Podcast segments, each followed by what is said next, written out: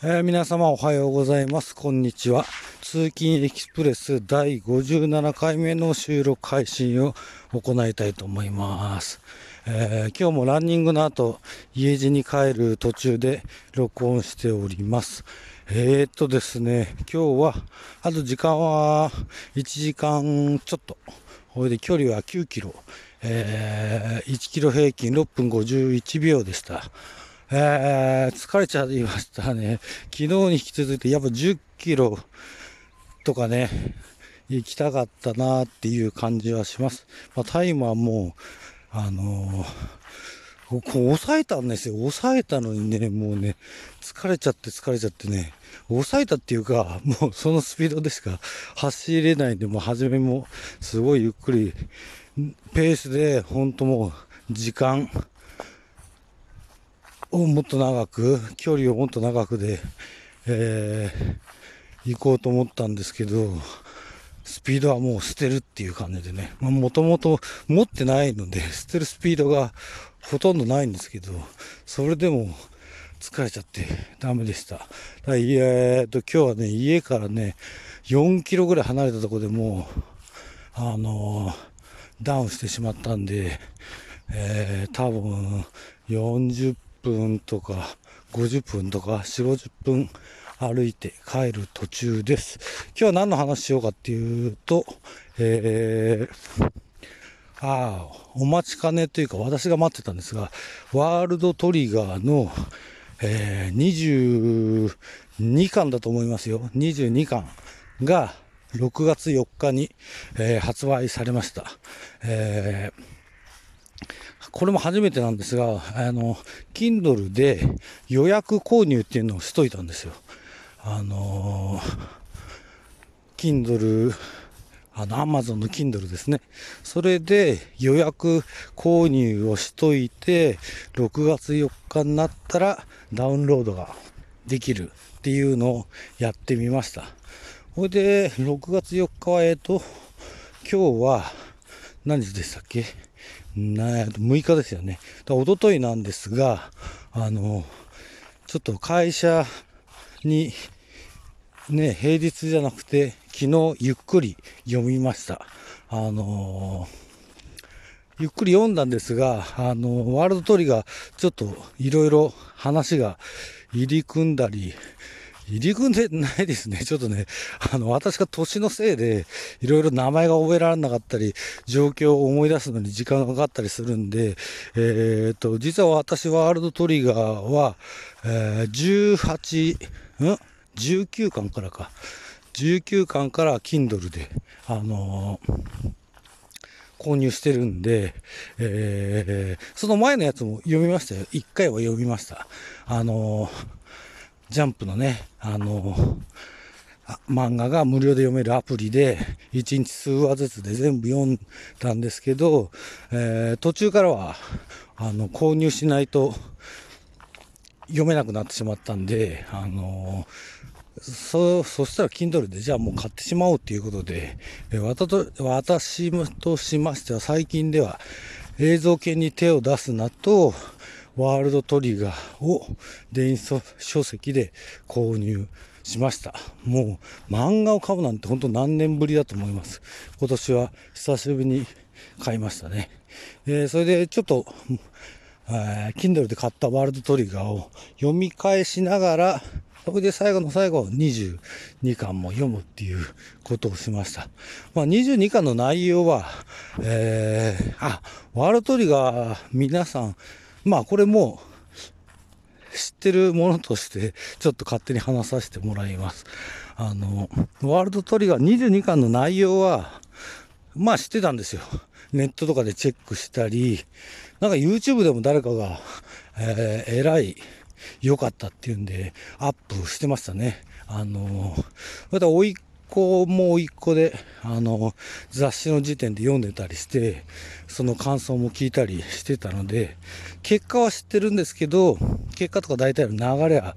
知ってたんですけど、ちゃんと読むのは初めて。ただ結果してたんで、みんなほど、あの、初見、みんながすごい、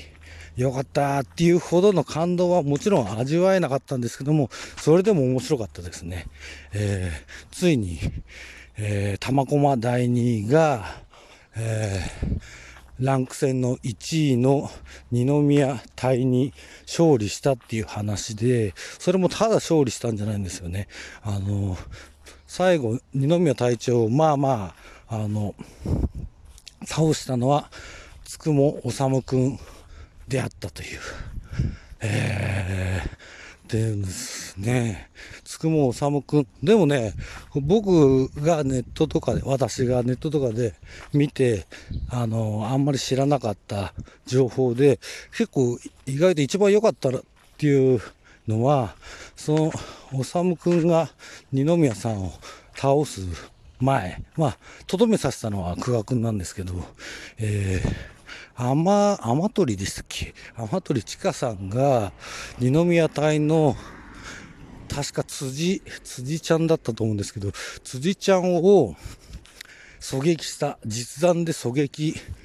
したっていうのが、おっと思いましたね。まあこれ僕が他の前情報で知らなかったっていうのもあったと思うんですけど、えー、今までもうっかり、えー、倒しちゃうことはありましたけど、狙って、その人を狙って実弾で、スナイパーですからね、天鳥千佳ちゃんは。えー、あれは、アイビスでしたっけ？ちょっとね、武器の、武器種類も多いので、ちゃんと覚えてないんですけど、確かアイビスで良かったと思います。アイビスで狙って撃ち抜いたっていう。えー、今までのレッドパレットじゃないですよ。もうレッドパレットでも動き止められたんで、それはそれでっていう、